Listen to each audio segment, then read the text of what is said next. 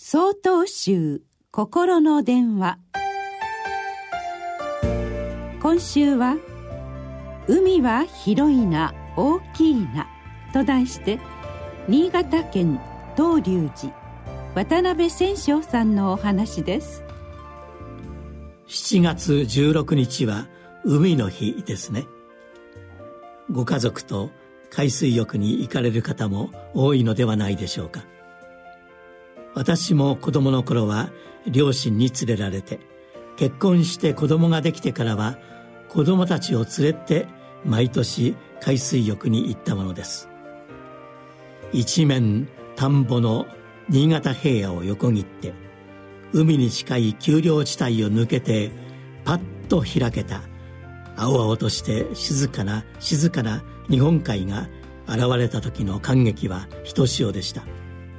まさに昇華海の歌い出し。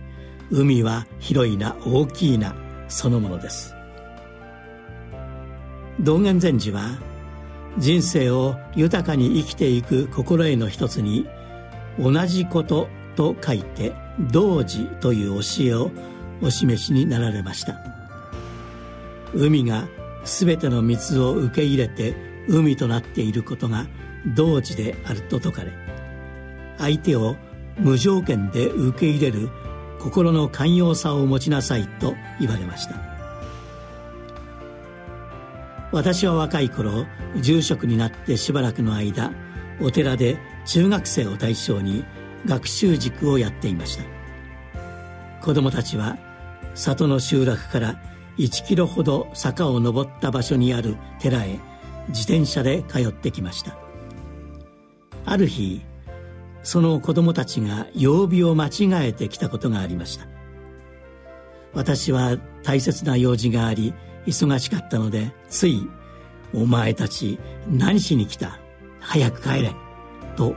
思わず怒ってしまいました。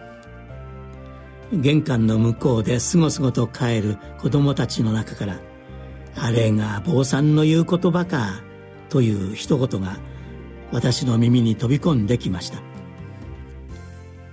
部活を終えて急いで夕食をとり長い坂道を登ってきた子供たちになんて思いやりのないことを言ったのだろうとその時の自分の心の狭さを反省させられました。私たちは自分が相手に対して目上の立場にあると自己中心的な態度で接することが往々にしてあります。そんな時こそ夏の青い静かな海のように相手の立場気持ちをまず受け入れ穏やかに対応していきたいものです。7月17日よりお話が変わります。